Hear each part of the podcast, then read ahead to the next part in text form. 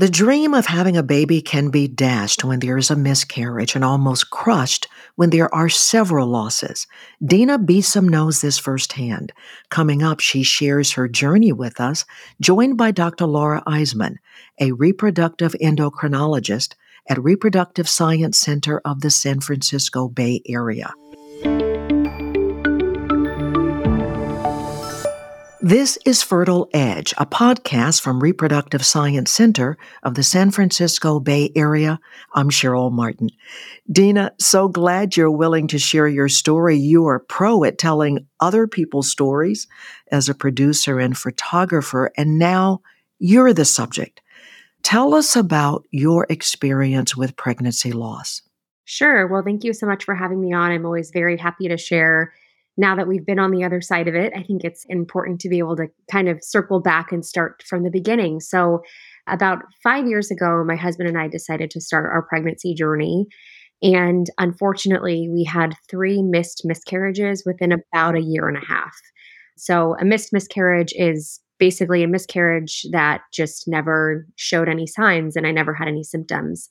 We ended up making it to the heartbeat appointment for every one of our pregnancies. So we were between, at least we thought, eight and ten weeks. And at every one of those appointments, once the ultrasound was put in place, we were told that there was no heartbeat. It was the same story every time. It was crushing. It was frustrating. It was just, it took the wind out of our sails. And every time we heard that news, we thought, well, maybe we're not going to be able to do this. So the third missed miscarriage we had, we were able to test the tissue to try to find out what was going on. And we learned that that miscarriage was the result of an abnormal chromosome. So the advice that we received at the time from a doctor was to move forward with I V F as an option, because it seemed that I didn't have any issues getting pregnant. It was just that for some reason I couldn't stay pregnant, despite being on many different types of medications to try to help us along in those three pregnancies. So ultimately, we found Reproductive Science Center, and with an amazing team, we were able to come up with a plan for an egg retrieval, and we had a successful egg retrieval. And then a few months later, we were able to do our first transfer. And fortunately, that transfer is now the incredible daughter, Hazel, who we have, who is now celebrating seventeen months old today. So we we certainly are just beyond thrilled to be able to say that this process absolutely worked for us. And, and when we had little to no hope left, things really, really, really turned around. That is absolutely wonderful that just after one egg retrieval, it worked for you. Yes, yes. We were able to retrieve twelve eggs, and ultimately four of them were genetically normal. And so we had four frozen embryos that were all tested and graded fairly well. I'm sure Doctor Eisman can speak to that, but we decided to just wait a couple of months to get my cycle back on track. And our very first transfer, it took, and Hazel was our top embryo. We just said, we want we want the best embryo. We want the best chance at this working for us. And that ended up being our little girl. That's wonderful. Now, Doctor Eisman, when a patient comes to you with a history like Dina's with multiple losses, what do you tell them? Well, the most important thing I want them to know is that pregnancy loss in general is common. It happens in about fifteen to twenty-five percent of pregnancies, so one in four or one in five pregnancies. Recurrent pregnancy loss, where there is a loss of two or more pregnancies, isn't as common, probably less than five percent of women. But the key point is that many, many people experience pregnancy loss, and just want them to know that they're they're not alone. What about three, like Dina? How common is that? Probably less than two percent of women. Mm. Can you talk a little bit more about the known causes of miscarriages? Yeah, so the majority of pregnancy losses in general are due to chromosomal abnormalities, like the one of Dina's that they tested and found out was due to an extra or missing chromosome. About sixty percent of pregnancy losses are due to the, a chromosome abnormality. The risk of that increases as women age, and that's due to the normal decline in egg quality as we age. As far as recurrent pregnancy loss goes, there are several known causes. The one category is hormonal causes, so uncontrolled thyroid disease, uncontrolled diabetes, elevations in the hormone prolactin, There are also anatomic causes, so abnormalities with the uterus. Some women are born with a uterine septum. There are other possible causes such as fibroids or polyps or scar tissue in the uterus.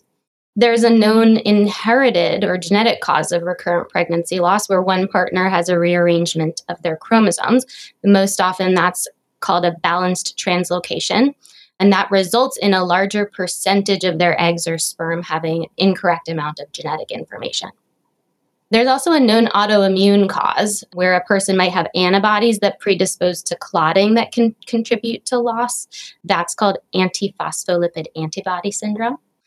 There are some environmental factors that we know are associated, such as cocaine use and heavy alcohol use. But despite all these known causes, still about half the time, we don't find a cause, which is, this is one of the most frustrating and difficult areas of our field. And to add to that, that was what we were told when my husband and I did every test available to us and, and checked basically every possibility of what could be causing ours. We were diagnosed with unexplained infertility. So there was never a known factor as to what led to our losses. And there was never anything that we were told would continue to cause loss. And so that was a very frustrating place to be at. But Dina, your savior was the I V F process. Did you have any fears during that time or other emotions? Absolutely. Going through I V F wasn't something that I was very educated in. I had known a few people who had gone through it, but didn't know just how deep and the details and the frustration and the hormonal imbalances and everything else that would come along with medication. For me, it was also a choice between myself and my husband to go that route. I was the one who went through all the losses, and my husband had to watch me go through that, and he was by my side, of course. So for me to undergo a lot of other medical intervention, I think we were both concerned for my health and for what could happen if it didn't work, to my emotional and mental well-being, and then also physically what that would mean for me.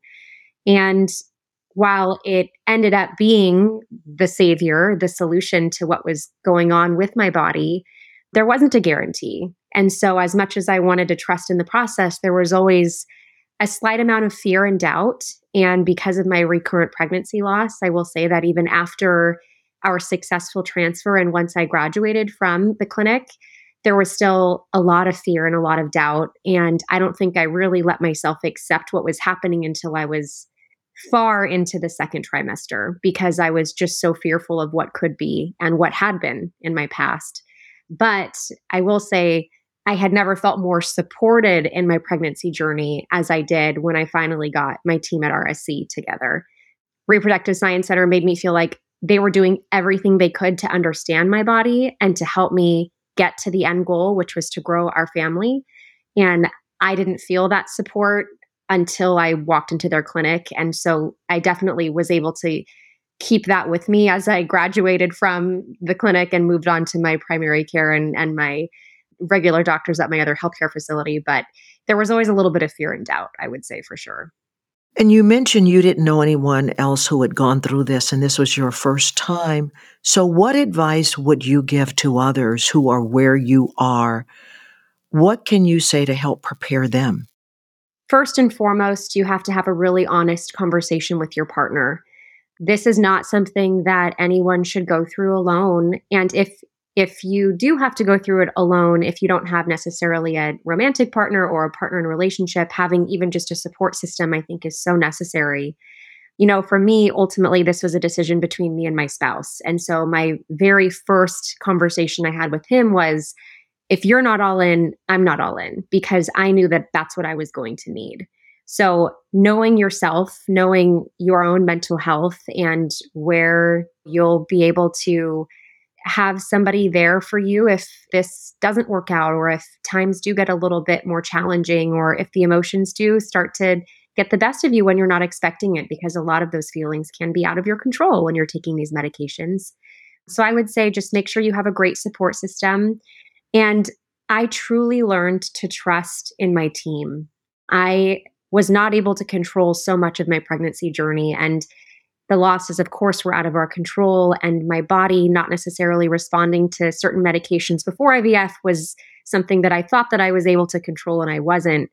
And ultimately, you can't control everything that goes on in your body, but this medical team is going to get the best information that they can to give you the best opportunity to reach that goal of growing your family. And I really learned to trust in that process, to relinquish some of that control, and to just be open and ready and willing to accept what was possible. That's a big mental hurdle to cross for a lot of people, especially after something like pregnancy loss or recurrent pregnancy loss. It's hard to imagine the light at the end of the tunnel. And I think really trusting in your team can be just a large portion of where you get that hope and support. Dina, I'm so glad that you felt that, because working in this field, we know that every single patient has an emotional journey, and we try so hard to support that. And, you know, I'm so glad that you felt that, because really, you know, we want to be here for you. We want to help you through. And, and I'm glad you felt supported. Yeah. And just to continue briefly with that, I, and you said, Doctor Eisman, that one in four, one in five women or pregnancies result in loss. But when you're going through it, you don't really want to feel like a statistic, obviously. You don't want to feel like, well, I'm just another number and just another grouping of the percentage of women who go through this. You feel like, well, what's wrong with me, or what's wrong with my body? And I might be one of many, but it's your own personal experience, right? And I don't feel like going through that journey, I ever thought I could get pregnant. I think after my third loss, I thought that it would never happen for me. And I was in a very low place emotionally going into the I V F journey, because I had such low expectations for this ever working or ever turning out.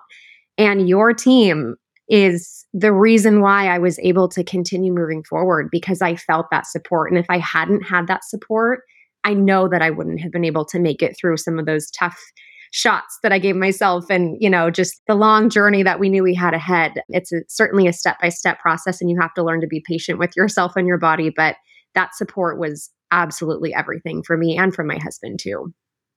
Doctor Eisman, what support can you offer for people experiencing I V F? And Dina has done a, a job already talking about your team, but from your perspective.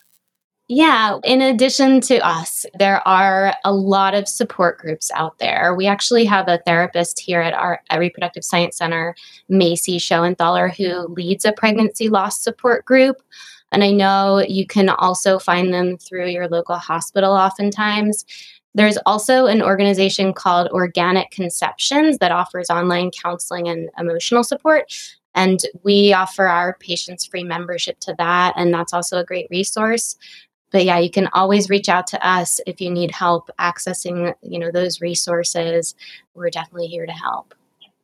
So it worked well for Dina that the first egg retrieval worked, but is there a different support system, or how do you deal with a woman that it takes several chances, several times?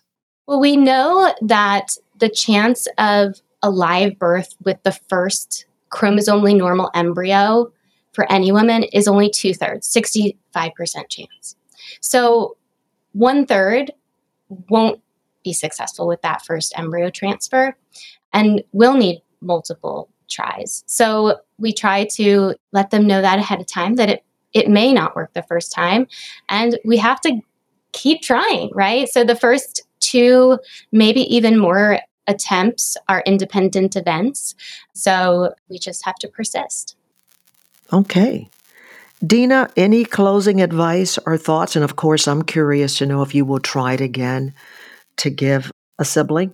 Yes. So it's interesting when you're going through the egg retrieval process and all of the shots, and then the transfer process, there's more shots and there's a lot of ultrasounds and medication, and then you graduate. And I remember feeling like, I can't not be under the care of these people anymore. Like this, what happens if I still needed the progesterone, or I still needed the shots, and, and now I don't have the estrogen, and what's going to happen? And there was a lot of fear upon graduating from R S C, because it was such a huge part of our pregnancy journey. And I will say now with a seventeen-month-old daughter, as a result of all of this, how quickly you forget what all of that was like. No offense, Doctor Eisman, but you know, you start to realize that that was such a small part of such a big journey and a big road ahead. And my husband and I are very excited for hopefully another transfer with Doctor Eisman and R S C in the near future. We certainly were nervous to think about a second child in the beginning because we were so nervous about even being able to have one. And we didn't want to feel greedy, to be honest. We didn't want to feel like testing our luck again. And what if it doesn't work? And we were so lucky just to have the one. But now that we have our healthy baby girl, I want so badly to give her a sibling. And we know that we have three more genetically normal embryos. And so we're going to give it a shot and we're going to trust in the process. And I'm going to buckle down and do the shots again, because I remember that that was such a small, small moment in time and in what we have is the rest of our lives with our sweet baby girl. And I really can't wait for the future. And I'm very hopeful for what's to come for our family. So with that being said, the long answer is yes, we will try again. And yes, we will go through I V F again because it was worth it. Okay. I can't wait. Dina Beasom, thanks so much for sharing your happy ending story with us. Thrilled that you are now a mother. And Doctor Laura Eisman, thanks as well for educating us on miscarriages and the I V F treatment process. To learn more, go to rscbayarea.com slash learn slash female dash infertility slash miscarriage. That's rscbayarea.com slash learn slash female dash infertility slash miscarriage. If you found this podcast helpful, please share it on your social channels and check out the full podcast library for other topics of interest to you. This is Fertile Edge, a podcast from Reproductive Science Center of the San Francisco Bay Area. Thanks for listening.